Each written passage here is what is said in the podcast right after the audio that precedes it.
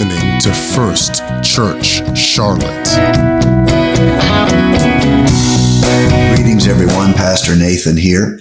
It is, as always, an honor to spend a few moments with you in the middle of your week talking about biblical principles in God given scripture.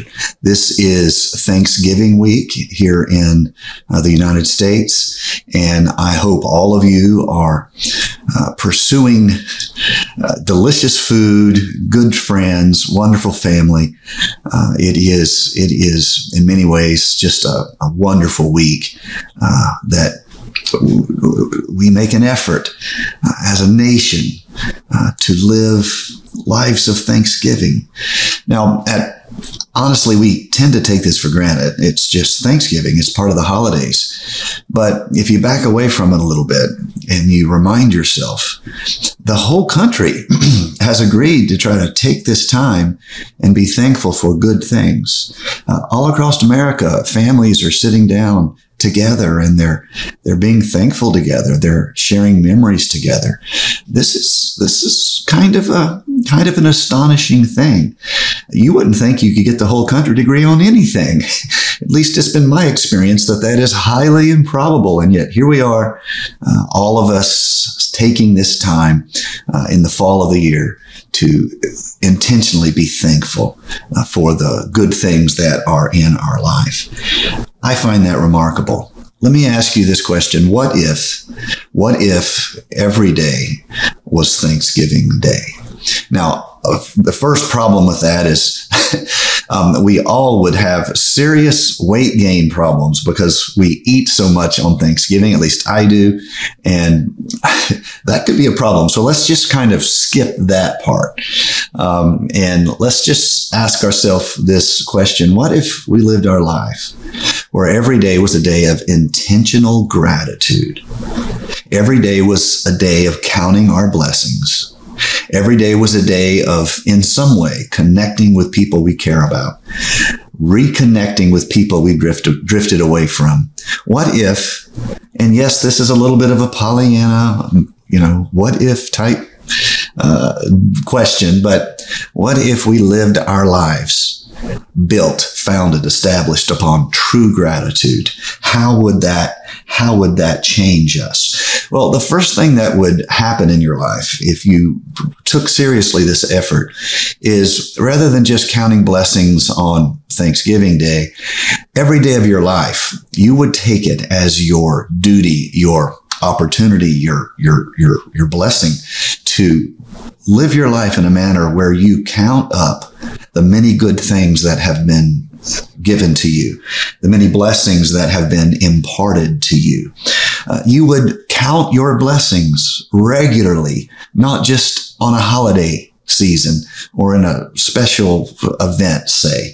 It would be who you were to count your blessings. Now, this is what's I believe profound about that is yes, you would still have disappointments, but they would lose their power over you because your focus would not be upon your disappointments. Your focus would be upon the many, many blessings you've counted.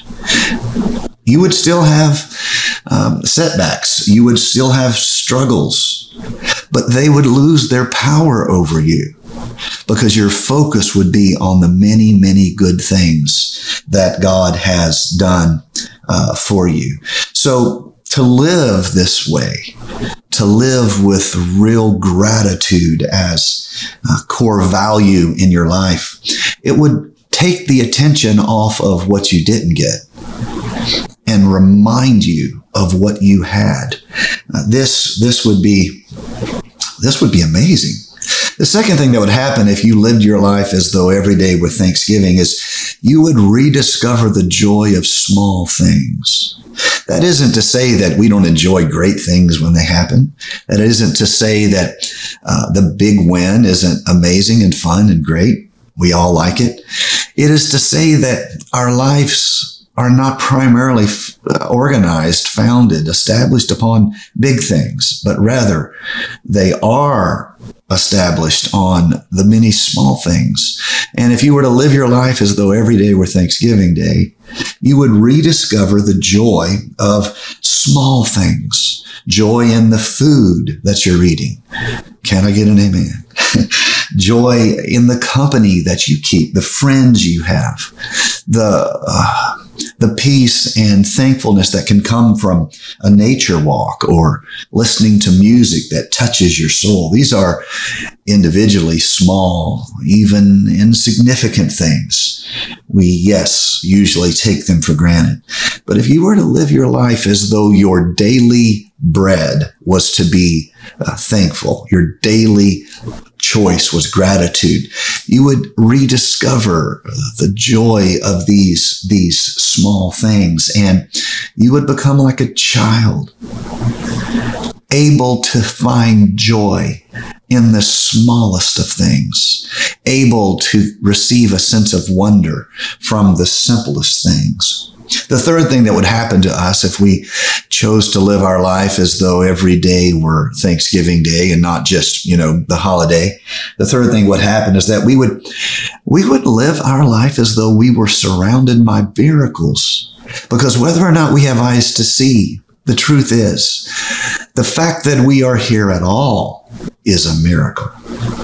The fact that the world as God created it is so fitly uh, designed and engineered to suit us is a miracle. The fact that our minds are able to perceive the world around us, the love within us, the blessings upon us, and a sense of eternity. This is a miracle. If we were to live every day as though it were Thanksgiving Day, we would rediscover that childlike uh, sense and appreciation for miracles in our life. Every day we would see the miracle of what God had given to us and gratitude would flow out of us like a mighty river. Now, uh, let's get real here for a moment. Living this way isn't easy. It isn't necessarily in our nature to live this way. It is in our nature to want more than we have, to want to experience that which we cannot, to want to possess that which we do not have. It is in our, um, our, the nature of our greedy souls to dismiss anything we've already been given, uh, and to lust for whatever we have not yet been uh, given. We have a profound grass is greener on the other side um, delusion, shall we say, because the grass is not greener on the other side. The grass is greener where it is cared for and fertilized. That's where that's where the grass is greener. Now you can care for it and fertilize it on your side of the fence, or you can care for it and fertilize it on the other side of the fence. Uh, but wherever it gets care, that's where the grass is greener it's not of an easy decision. It's not a natural thing for us to live with deep gratitude in our life. But I, I want you to know this to the people who work toward that. Not that they achieve it all in a moment or decision, but as a daily path, they make a value, a deep value decision to live that way. Uh, there's a few things that happen to them now, uh, really, they're seeing uh, what God has given. They're counting their blessings. They're finding joy in small things. And um, thirdly, they are perceiving the miracles that surround us all. Now, what's the result of that in their life? How would that change them? Well, you probably could come up with your own list, but this is my uh, back of the envelope list. The first thing that would happen to these individuals is their stress would go down substantially. I don't know if that's a good enough reason to motivate you to live life a life of gratitude, but I deeply believe living this way would cause your stress, my stress, to go down dramatically. The second thing I think would happen is that our ability to both receive and to give love would go up substantially. The third thing that I think that would happen that I just, you know, without trying to be too philosophical, just applying practical uh, thoughts and ideas to it is I think the amount of negative emotions that we experience in our life would go down substantially. Now, the next thing that happened is I think the sense of optimism in our life would go up substantially. Uh, here's another thing that we may not be quick to uh, think about. The level of your creative energy would go up substantially. I believe that worry, ingratitude, negative emotions are creativity killers.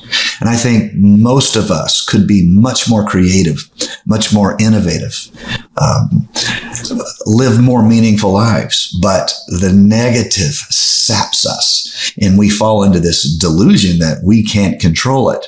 Well, okay, maybe we can't control it. Control's a big word, but we can definitely influence it. And we could, we could see a tremendous rise in our sense of creativity, our creative energy just by uh, living lives of uh, sincere uh, gratitude. Number six, I think our capacity for kindness would go up substantially. I think a lot of times we're we're grumpy just because we aren't disciplining our, our minds and counting our blessings and seeing the miracles around us. And so we're grumpy and we kind of, uh, you know, flounce around and we frump around and you get the idea. Uh, all because we, we, we will not invest in the, the spiritual discipline and uh, work of living lives of spiritual gratitude. I believe our capacity for kindness would go up substantially uh, if we could change the way we live and live our lives as though Thanksgiving were a way of being, not just a holiday in the fall. And then number seven, I think I, let me let me just review here. The first thing I think our stress would go down. I think our ability to receive and give love would go up. I think our struggle with negative emotions would go down. I think our sense of optimism would go up. I think our creative energy would go up. I think our capacity for kindness would go up. And number seven, most importantly, people might actually start thinking we're Christians. well, that's a fun one. Yeah, I know. Uh, the truth is, what did we start with doing? Living our lives as though Thanksgiving were a way of being, a manner of living, a style of being in the world rather than just a holiday in the fall. And so we count our blessings. We find joy in small things. And uh, lastly, uh, we see the miracles that surround us. It has all of these effects. I named six of them that are practical about living. And then number seven, people might actually start thinking, uh, we are a Christian. That would be a good thing. Yes, I think it would. Uh, let me tell you a, a testimony that was given by uh, retired United States Marine Corps General uh, Charles uh, Krulak. Uh, he gave a speech at a at a leadership prayer breakfast, um, and he told how he became a believer. And I read this story. It it man, it moved me. And this this of it's a testimony of of how he, this unbeliever, uh, came to have uh, faith in the Lord Jesus Christ. He says that when he was a young second lieutenant uh, in Naval Academy, um, he he had made a friend who was another a young officer um, in the Marine Corps, and they had gone to uh, Naval Academy together, and uh, they were put together in in a room, and uh, that they shared that room together, and the result of that was finishing the you know naval academy living together. You have an unbeliever exposed to the faith of a believer uh, you have someone who is not a christian being witnessed to by someone who is a Christian. And uh, his friend's name was uh, John Listerman, and they both in 1965 deployed together to uh, the war in Vietnam. And their war, at least John Listerman, his war only lasted one day because on the first day they were ambushed and the individual giving the testimony, giving, telling the story, uh, General uh, Krulak is telling the story of his good friend, uh, John Listerman. And he says this, we were on patrol moving down a trail through the jungle. We came around a corner in that trail and we ran into an ambush. John took the first round, a 50 caliber round right in his kneecap. And as his kneecap burst, the crack was so loud it sounded like a mortar exploded. It threw him up in the air, and as he was dropping, the second round hit him right below the heart and exited out his side. I was wounded also, but nowhere near as badly. I saw John about 30 meters away on his back, his leg blown off. I crawled up to him and I, I, wanted to ask, are you okay? Can I do anything? But before I could do that, his head turned to me and he said, how are you doing, Chucker? That was his nickname for, uh, for, uh, Charles, uh, Krulak. He said, how are you doing, Chucker? Are you okay? I said, yes, John, I'm okay. He said, are my men safe? I said, John, your people are okay.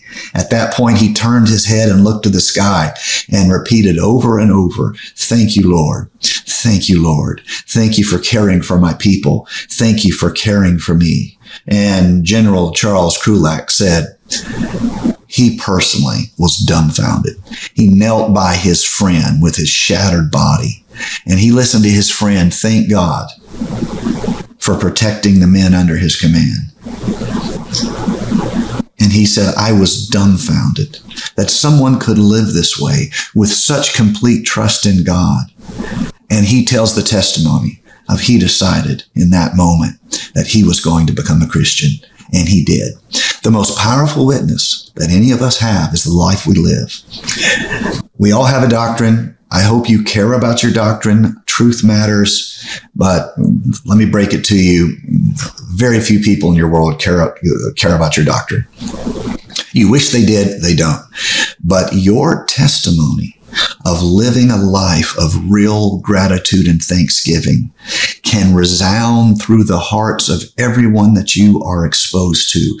Your personal witness and testimony can change your world. In fact, that's exactly how the Bible shows us we should live our life. Gratitude, a sense of thankfulness for the care of the Lord upon us, seeing the miracles that surround us, counting our blessings, living with a sense of wonder at what God has done, maybe the most powerful witness that any of us, any of us have. And so this year I resolve not to just let this holiday be uh, a day of, you know, good things. I, I, I resolve to see Thanksgiving as a way of being, a manner of living and walking in this world. And not just for my internal well-being, but for the power of a testimony that it lives that lives uh, in my world, that shines like a light in my world. And I also know that by doing so, I'll bless myself. I'll bless my family. I'll bless my children. Somebody somewhere might actually think I'm a Christian. I love you. Have a great week. Uh, there are notes for parents to teach children this week. Please do this. This is a biblical part of pleasing God you need to be teaching your children. I've done some notes for you. This week we're talking about how we confess to our children, uh, how we can learn from them to become better spiritual uh, people. And we use some of scriptures on that. The Bible it teaches this. We need to become as little children. Um, it's it's worth the time. God bless you. We love you. Lord, I pray you would be with us all. Many of us are traveling. Many of us are seeing family and friends. First, I ask for safety in our travels. Keep us, Lord Jesus. Secondly, I ask for uh, influence with friends and family that we would not simply bring our own set of opinions and uh, sureties, but that we would bring blessing to them. We wouldn't just, you know, debate what's going on in pop culture, but we would speak grace to them. Let your love flow out of us to influence others. In Jesus' name we pray. Bring us back again that we might be joined together with hope, spiritual confidence, to do your work and fulfill your kingdom. In Jesus' name we pray. Amen. God bless you. We love you. Have a great week. Thank you for listening to First Church Charlotte. If this podcast has blessed you, please rate it with four or five stars. By doing so, you will help others find our free podcast and bless them. If you're in the Charlotte, North Carolina area, come worship with us at 4929 North Sharon Amity Road. For information about service times, church ministries, and so much more, visit us online at firstchurchclt.com. If you would like to help support our efforts, please text GIVE to 704 445 5353. We pray God's richest blessings to you. Come, worship with us. Bye.